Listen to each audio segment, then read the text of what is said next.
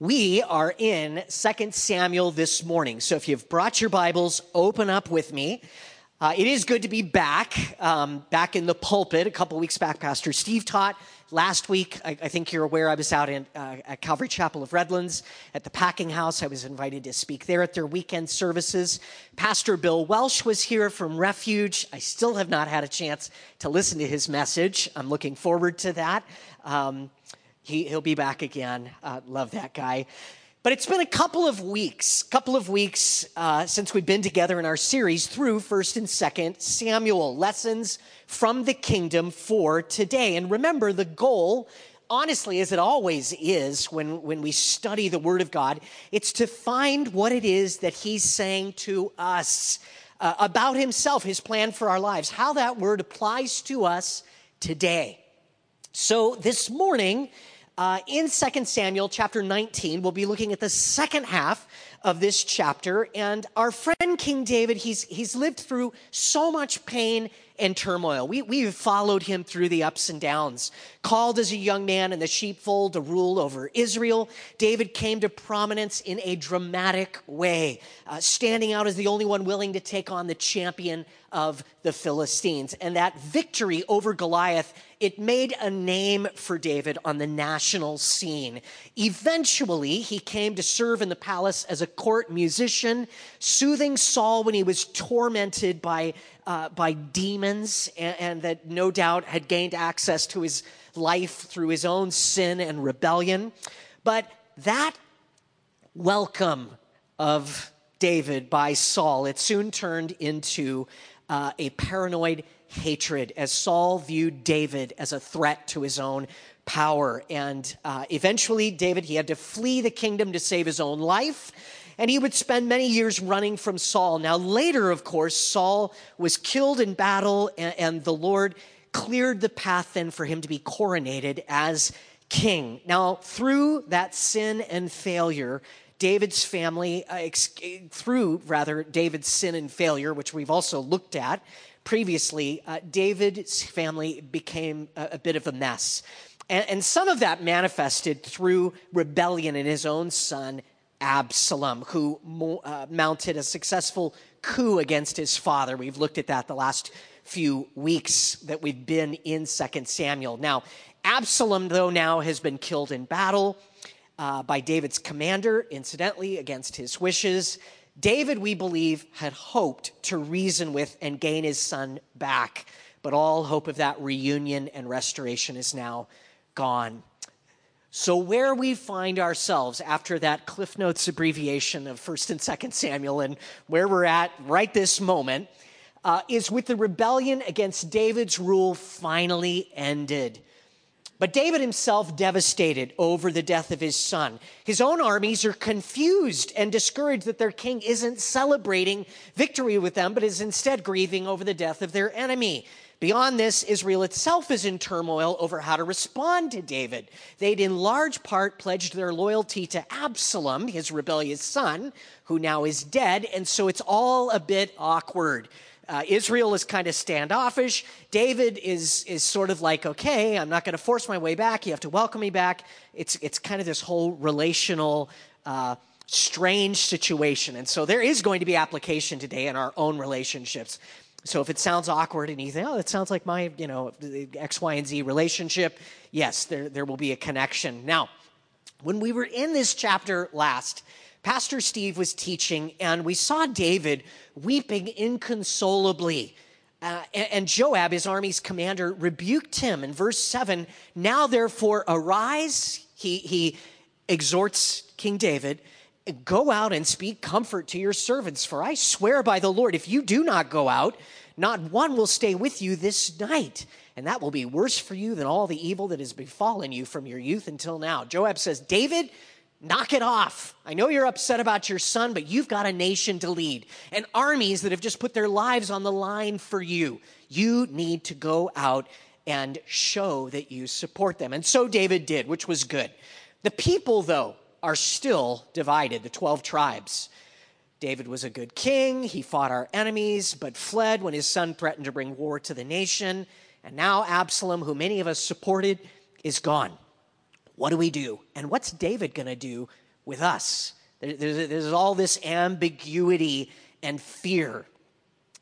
David then appealed to the leaders of the people that he was ready to lead, setting up uh, one of Absalom's commanders as head of Israel's army, a, a, conciliatory move, sort of an olive branch, a good faith endeavor uh, to communicate that he would be king of all Israel, not just uh, the area that, that surrounded Jerusalem, um, and that all were welcome under his leadership which didn't end up working as well as he'd hoped. Um, we'll look more at the details regarding that next week. But needless to say, Israel is not done struggling uh, to remain unified as, as a people. There, there's going to be more problems coming. And eventually, it's only going to be a, a, a kingdom or two, or, or rather, a, a, royal family or two away. Um, generation or two, that's what I mean to say, from the kingdom finally dividing under Solomon's son's rule, Rehoboam. So there are fissures in Israel as a people that run very deep. The southern tribe of Judah was the first to welcome David as he made his way to Jerusalem. And as David does, he'll have several important encounters. We're going to look at three this morning, three specific uh, incidents that David has on his way back to the throne. And uh, we covered a few last time, and these three we'll look at today. So let's pray, and then we'll look at uh, this, the word this morning. Father, Lord, with that reminder and, and summary catching us up to where we are, Father, I pray that as we move into the word this morning, that Father, you would move in our hearts and lives. God, that these things that happened so many years ago, that Father, you would bring a real and a powerful relevance today. God, that you would make your word speak to us, that you would cause it to be that light to our, our feet, the lamp, God, to our feet, light to our path that we need. Lord, that you would shine your truth into our hearts, revealing those areas, God, where you're calling us to grow and to change. We ask this in Jesus' name. Amen. 2 Samuel chapter 19, looking at verses 24 through 43. If you have the outline, you know that our message is titled The Return of the King. Now, David is going to have to sort through some misunderstandings, reward the faithful, and attempt to unite this nation. He has a big job on his hands. And so we come to the first of three encounters that David has in his return to the throne. And this first one involves setting the record straight. Our first point, verse 24. Now Mephibosheth, the son of Saul, came down to meet the king, and he cared not for his feet, nor trimmed his mustache, nor washed his clothes. For the day from the day the king departed until the day he returned in peace. This is a, a pretty graphic picture here of a guy that he hadn't bathed in a long time and he's kind of a mess. Where, where did he come from? Well, we first met Mephibosheth back in chapter 4 after David was first made king. In 2 Samuel 4 4, he's introduced to us. Jonathan, Saul's son, had a son who was lame in his feet. How did that happen? Well, he was five years old when the news about Saul and Jonathan came from Jezreel, that is, that they died on the battlefield, and his nurse took him up and fled, picked him up to carry him out because they were afraid that the war was coming for them next as survivors of the royal family. And it happened as she made haste to flee that he fell and became lame. She dropped him both of his feet were, were broken or hurt in some other way and lacking the, the right way to deal with that medically. It became a permanent problem, and he fell and became lame. His name was Mephibosheth, and he never walked again. Again in chapter 9, after David was established as king, he, he, he had a, a, gracious spirit about him, and both to Saul and Jonathan, he'd committed that once he became king, he would really uh, be a blessing to their family line. And so, in seeking to fulfill that, he asks in 2 Samuel 9, verse 1 Is there still anyone who is left of the house of Saul that I may show him kindness for Jonathan's sake? And in verse 6, now when Mephibosheth, the son of Jonathan, the son of Saul, had come to David, he fell on his face and prostrated himself. Somebody said, Yes, David. Saul's grandson Jonathan's son is still alive. And they called for him. He came and he fell before David. Then David said, Mephibosheth? And he answered, Here is your servant. So David said to him, Do not fear, for I will surely show you kindness for Jonathan your father's sake, and will restore to you all the land of Saul your grandfather, and you shall eat bread at my table continually. Wow. Rags to riches. Mephibosheth goes from being this cripple that has nothing, that's lived in fear of David, to now inheriting all of his grandfather's wealth and property. Well, something strange happened years later when David was forced to flee the palace in the face of Absalom's coup.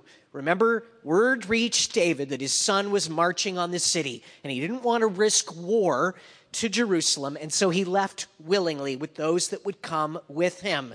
Well, as he did so, he was met by this Ziba. Ziba was a servant of Saul's household that David had placed in charge of all of Saul's goods. He basically worked for Mephibosheth. Well, Ziba met David and gave to him supplies that he needed to help he and his household as they left Jerusalem and, and fled. He really endeared himself to the king, helping practically. But then, after pledging loyalty, he also claimed that Mephibosheth was hoping to regain his grandfather Saul's throne once the dust settled between Absalom and David. So, if you get the picture here, Ziba the servant, the guy that works for Mephibosheth, the crippled grandson of Saul, he tells David as David's fleeing Jerusalem, Oh, here, take all these supplies for the journey ahead of you. Oh, and by the way, you're wondering where Mephibosheth is?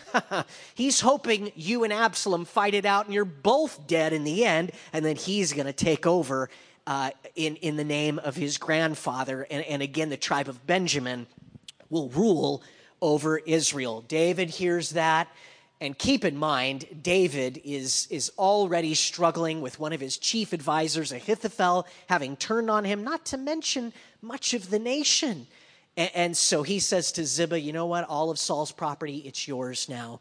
Probably a little bit hastily, he believes Ziba's report that Mephibosheth had turned against him. Well,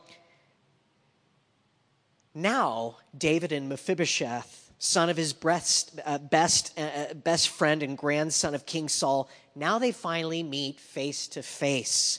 And Mephibosheth is a mess. He hasn't bathed or taken care of himself as though he's been in mourning this whole time that David was gone, because apparently he had been over the nation's embracing of Absalom over David.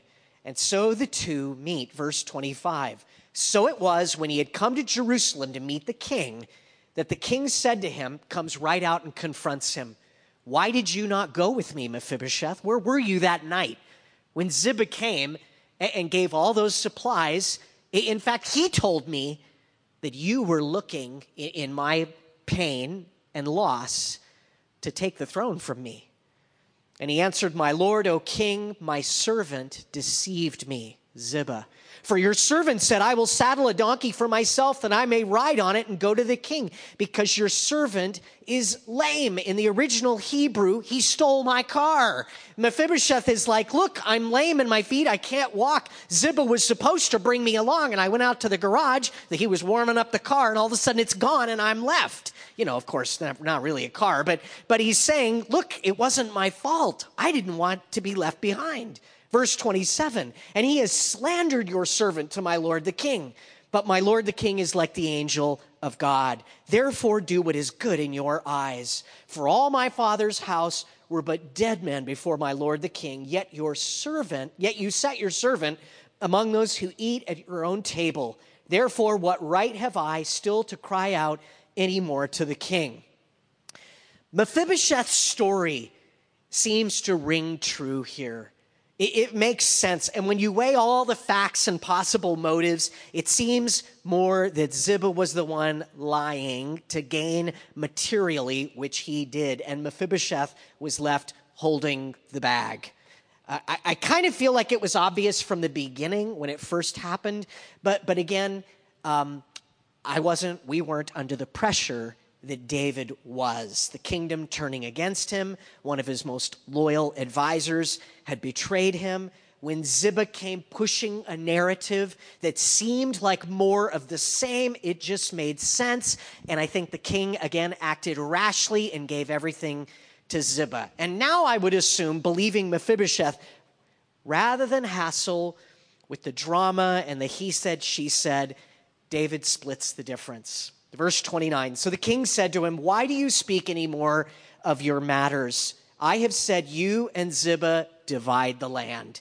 David says, Look, you take half, and Ziba's going to get half, and I, I don't want to hear any more about this. Then Mephibosheth said to the king, Rather let him take it all, inasmuch as my lord the king has come back in peace to his own house. Here, Mephibosheth's heart is really shown. David, I didn't come here so that I could, you know, get what's mine, so the inheritance could get figured out properly. You know, this, this isn't probate court, Mephibosheth is saying. That's, that's not why I've come. I'm here to be restored to my friend and king. And I think that had to have touched David's heart. And again, I think David is pressed for time. He's got other matters to tend to. And rather than dig down into all the depths of it and argue and go back and forth, he just says, look, 50 50 is what we're going to do. And I'm sure his prior commitment to Mephibosheth still stood that he would dwell with him in his palace and be cared for and eat from his table. That had to have touched David's heart. If it was a test to see whether Mephibosheth would complain or demand more, though I don't think it was, he passed with flying colors. He cared more for the relationship than any material possessions. In looking at these verses, I think there's for you and I some application when it comes to communication. The whole encounter, it's a good challenge and reminder to you and I to be careful first about rash decisions and, and coming too quickly to conclusions about people. Anybody ever been guilty of that before? David made a mistake here in believing Ziba without hearing or seeing all the evidence. He was in a low place, he was in a bad mood, he heard a bad report, and he just thought, well, you know, what else is new? I'm sure that's what happened, and he made a decision based on it. Proverbs 18, verse 17, contains great wisdom for us along these lines. The first one to plead his cause seems right until his neighbor comes and examines him. Have you heard that one before? Somebody can come to you and tell you their side of the story, and man, it just seems like that's it. Yep, and we're all nodding our heads going, that mm-hmm, makes sense to me. We need to deal with this right now. Until until you hear the other side. And wisdom dictates that we do that, that we're careful to listen to the other side of the story. Always wait to hear that additional information. Give the other person the benefit of the doubt until you've spoken to them personally. And watch out for those moments uh, when maybe you're at a weak point, discouraged, or more inclined to believe a bad report. We've all been there before. Remember that section of verses from 1 Corinthians chapter 13 that describes so well what love should look like in our lives, which, by the way, we're supposed to walk in love. Verse 5 love, it does not insist on its own, it's not irritable or resentful. It does not rejoice at wrongdoing, but rejoices with the truth. And what about those moments when our backs are up against the wall and, and, and we're just prone to believe every bad report about everybody? Verse 7 love bears all things, believes all things, hopes all things, endures all things. That difficult task and decision of believing the best in people when it's hard to do so there was a lot of evidence in that moment against Mephibosheth and, and circumstances that caused David to believe probably the wrong thing. We have to guard against that in our own lives, and it's not easy to do. But when we are governed by the Word of God and the Spirit of God, we're certainly more inclined to walk in that better path. Careful about jumping to conclusions. Now, I'd also point out the wisdom and directness in both David and Mephibosheth dealing with this head on. Mephibosheth knew he'd been lied about. Obviously, he'd lost all of his property to Ziba, but more importantly to him, he'd lost a friend in David. And for David's part, he wanted to confront this son of Jonathan by whom he thought he'd been betrayed. Rather than lurking in the shadows, despising one another from a distance, they confronted each other. Mephibosheth came to him, and David said, Yeah, you come here. We need to talk. Jesus speaks very directly to this. And, and Matthew records it for us in Matthew 18, verse 15. Moreover, if your brother sins against you, if your sister sins against you, go and tell him his fault between you and him alone. And if he hears you, you have gained your brother. And if he doesn't, then you can move on into the rest of the verses there. But the idea is, and what we see in 2 Samuel 19 this morning, is the importance in our communication of going directly to the person that has offended us or that we perceive has been an offense. We waste time and, and, we bring division to the body of Christ and hurt our walk with the Lord and others when we harbor bitterness, when, when we uh, allow suspicions to grow in our hearts and minds and perceive hurt, and, perceived hurt, that is, rather than dealing directly with it. Well, now David comes uh, across another individual who this time the king is seeking to bless. So we go from sort of a negative situation that ends on a positive, lots to learn there, to, to just a straight up pot. Now David, he's looking to bless somebody. He's looking to reward someone. Um, he's been a friend to David through this second season of exile. And our next point asks the question, what's in it for me? Verse 31 And Barzillai the Gileadite came down from Rogelim and went across the Jordan with the king to escort him across the Jordan. Now, Barzillai was a very aged man, 80 years old, and he had provided the king with supplies while he stayed at Mahanaim, for he was a very rich man. At the end of chapter 17, we were first introduced to this guy, Barzillai, along with several others coming to David's aid. There's lots of instances of that, right? Ziba was one of them, this servant of Saul's and betrayer of Mephibosheth's. And then Barzillai comes along with two others, and they give supplies to David and his men who had to leave at a moment's notice and are traveling a great distance from the capital. They provide for he and his men in their escape from Jerusalem and Absalom's forces as they make their way across the Jordan into the north. So, this man in particular, though, Barzillai, bankrolled David's forces and in many ways made possible his survival and victory. And the king is very grateful. A lot of people uh, like this who were so invested in a, in a campaign might expect something from the victor. Uh, uh, uh what do I get out of it? Uh, or, or what's in it for me attitude. Like, you know, you are where you are because of me, by the way. So let's talk about, you know, remuneration or, you know, a cabinet position or something like that. You know, I want to find out, you know, how I'm going to be rewarded. But not so for our friend Barzillai. He, he invested in the kingdom because he loved the king and believed that he was called to rule, and that should be our motivation as well. I, visited a church recently and I, why am I telling this story? I don't even have time. Oh, well, let's do it. Why not? It'll be fun. I was visiting a church recently, not the one I was at last week, okay, in case you're wondering. And a volunteer was telling me a story about how they used to serve in, in the main sanctuary and uh, someone had sat in a seat that was reserved it was sort of like the gold circle seating area, if you know what I mean. These were the people that gave at a certain level, and so they had a special seat where uh, it was reserved for them, and these people came in and they were indignant that their seat had been given away, and, and it was a whole thing. But anyway, um, why do we give? Uh, you know, we, actually, that's a good idea. We should, we should, the seats by the heaters um, are the. The blankets, you can only have those if you grabbed an envelope. I'm just kidding. We have to be careful of our motives, though, right?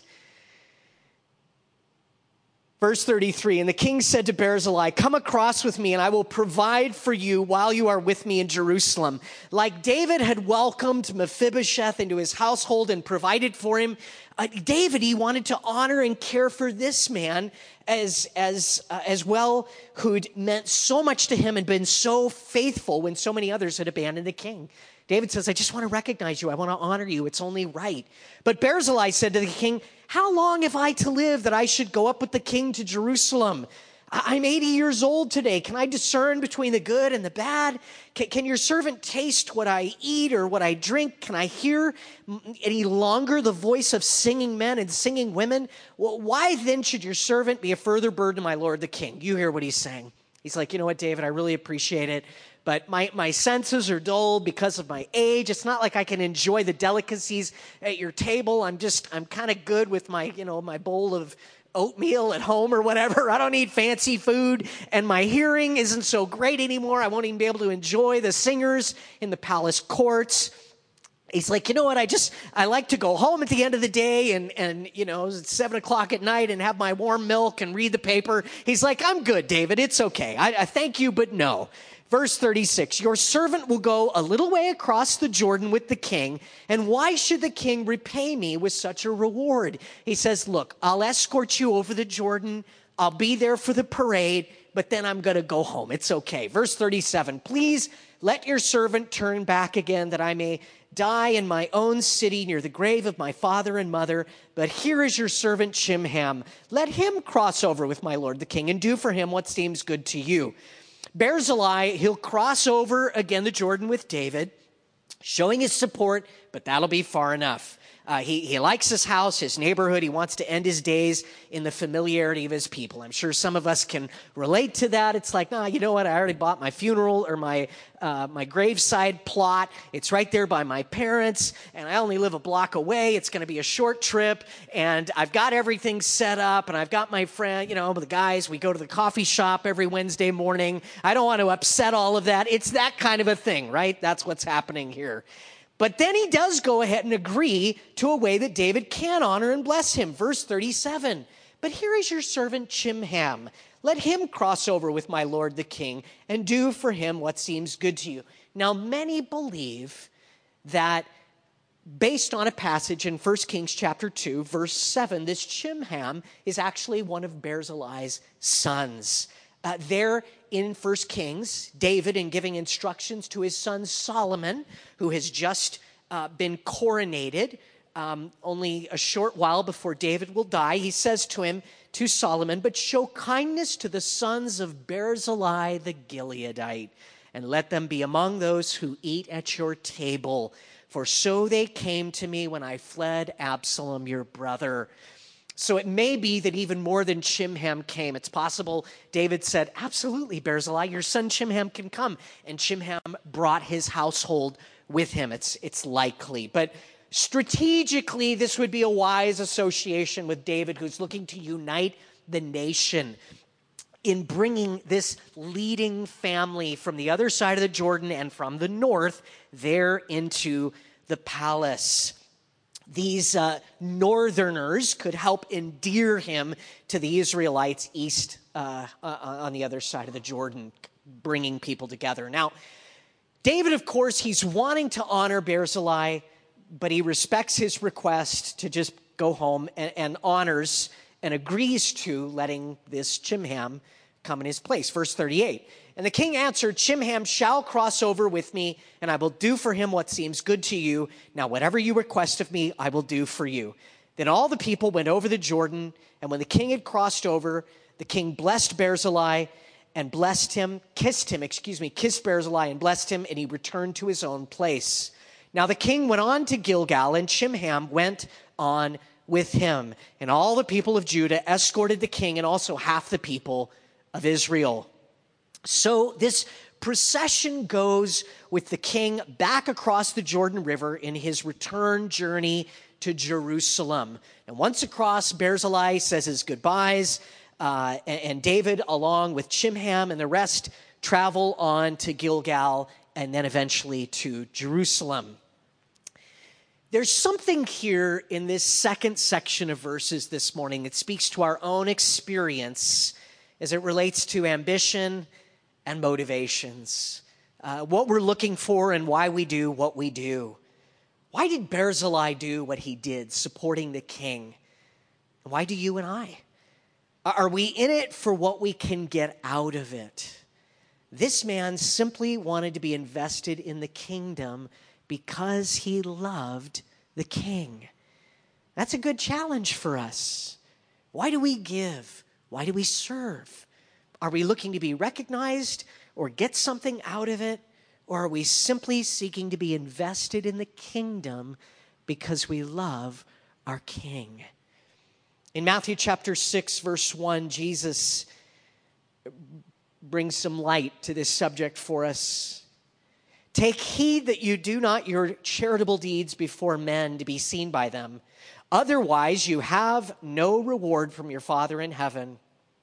Therefore, when you do a charitable deed, do not sound a trumpet before you as the hypocrites do in the synagogues and in the streets, that they may have glory from men. Assuredly, I say to you, they have their reward. But when you do a charitable deed, when you give, when you serve, do not let your left hand know what your right is doing, that your charitable deed may be in secret. And your Father who sees in secret will reward you openly. Barzillai, I think, in part, was able to walk away from David's offer uh, of honor and prestige and blessing at the capital and in the palace because he was content. He wasn't looking for more. He, he was grateful for what he had, and that was enough. And the question is are we? Contentment, it will protect and keep you and I from a host of problems in this life. Paul's words about this are powerful and bear repeating here. 1 Timothy chapter 6 verse 6. Now, godliness with contentment is great gain, for we brought nothing into this world, and it is certain we can carry nothing out. And having food and clothing, with these we shall be content. But those who desire to be rich fall into temptation and a snare and into many foolish and harmful lusts which drown men in destruction and perdition.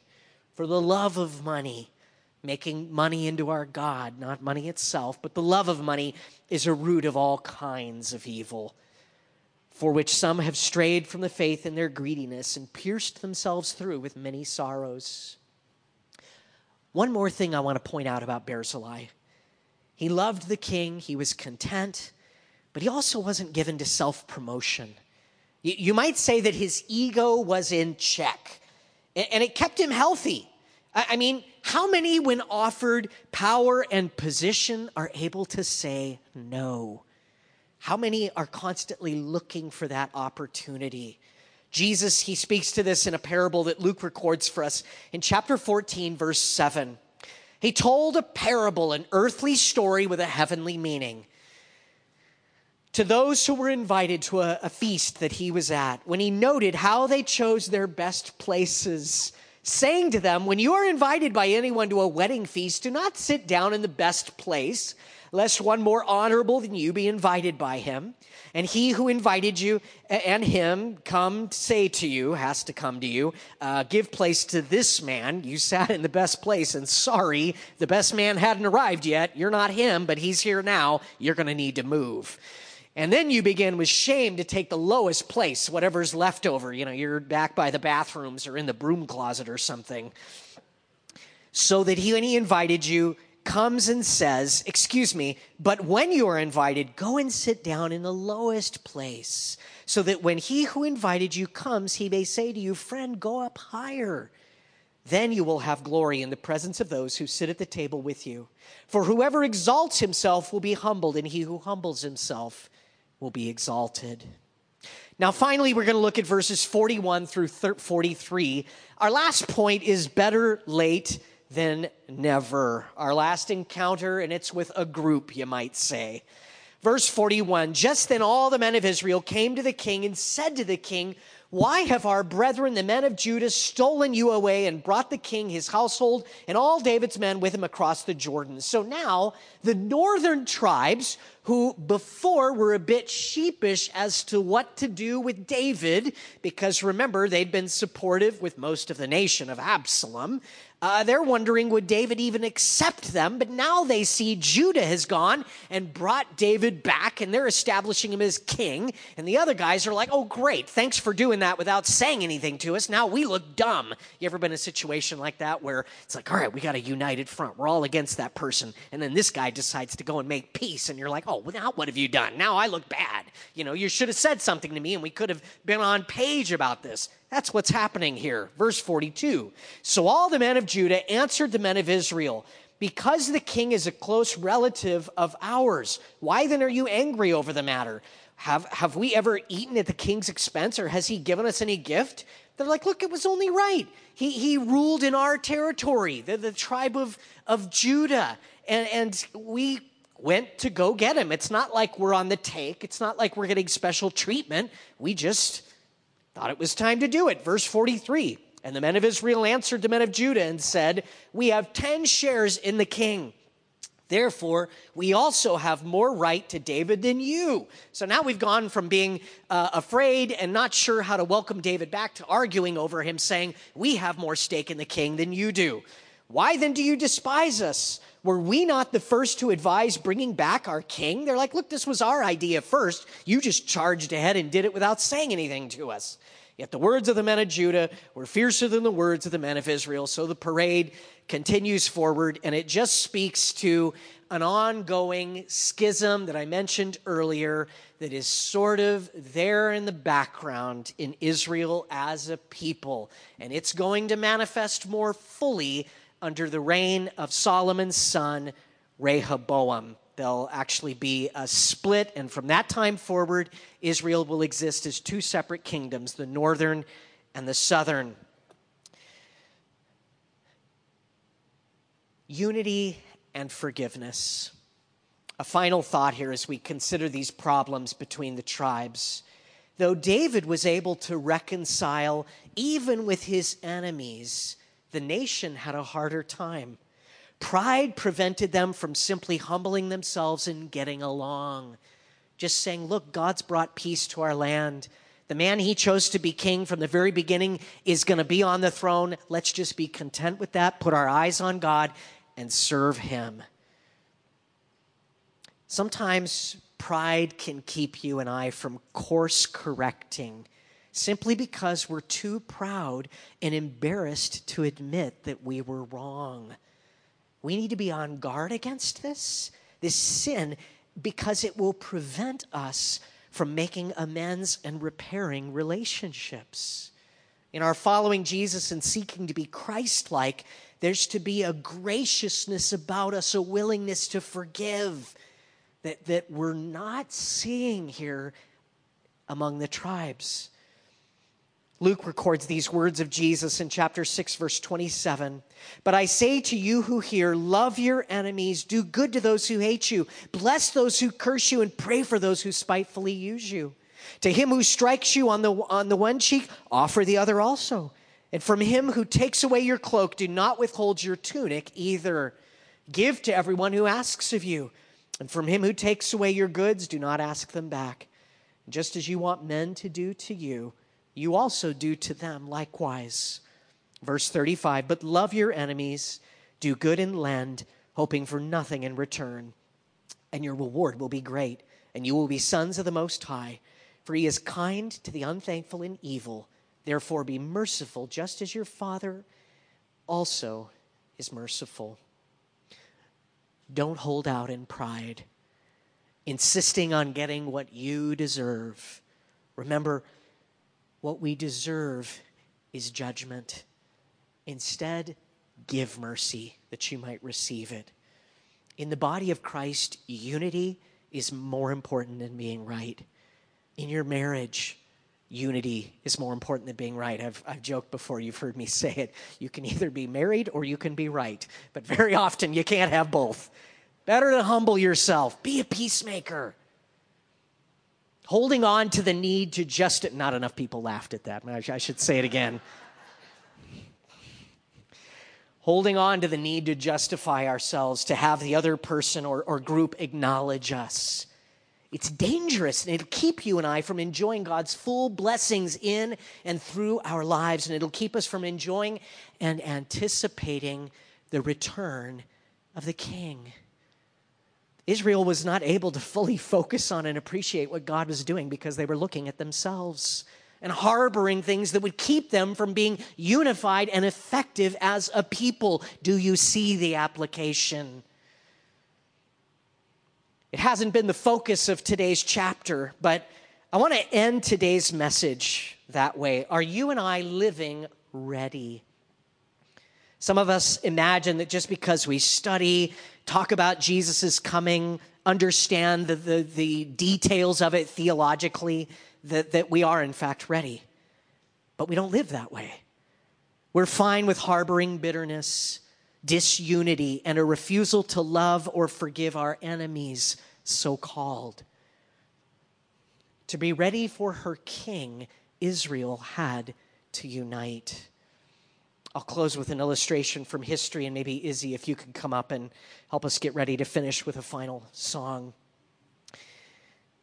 The word Maranatha is a Syriac expression that means our Lord comes. It was used as a greeting in the early church. When believers gathered or parted, they didn't say hello or goodbye, they said Maranatha. If we had the same upward look today, the author writes, it would revolutionize the church. Oh, that God's people had a deepening awareness of the imminent return of the Savior. He goes on, while on a South Pole expedition, famed British explorer Ernest Shackleton left a few men on Elephant Island. Maybe some of you have read about this uh, story in history, you're familiar with it, promising that he would return. Well, two years later, on August the 25th, 1916, when he tried to go back, huge icebergs blocked the way. But suddenly, as if by a miracle, an avenue opened in the ice and Shackleton was able to get through. His men, ready and waiting, quickly scrambled aboard. And no sooner had the ship cleared the island than the ice crashed back together behind them. Contemplating their narrow escape, the explorer said to his men, It was fortunate that you were all packed and ready to go. They replied, We never gave up hope. Whenever the sea was clear of ice, we rolled up our sleeping bags and reminded each other, The boss may come today. Miraculously, all 28 survived their experience of waiting. The hymn writer Horatio, Horatius uh, Bonar, excuse me, exhorted us to be ready for the last moment by being ready at every moment. So attending to every duty that let him come when he may, he finds the house in perfect order upon his return. The trumpet may sound at any time. How important for us as Christians to be packed and ready to go. And I think this morning's chapter, in speaking to how we maintain relationships, the condition of our hearts, it speaks to our readiness for our Savior. Are you and I ready for the return of the King? Attending to every duty, every place in our lives where God's Spirit would call us to repent and change. May that be true. May it be so for each of us. Stand with me, please, would you? Father, we thank you, God, for this word. And I pray this morning that, Lord, the challenge that you have presented to our hearts, we would respond to with a, with a yes, with a humility, with a here am I, send me. Jesus, we want to be ready. And we know that that means living the way you've called us to. Help us to live with a vulnerability that says yes to you, even in those places where it's hard, where you would call us to humble ourselves, to walk in change. Meet us here, Lord, as we worship you now in Jesus' name.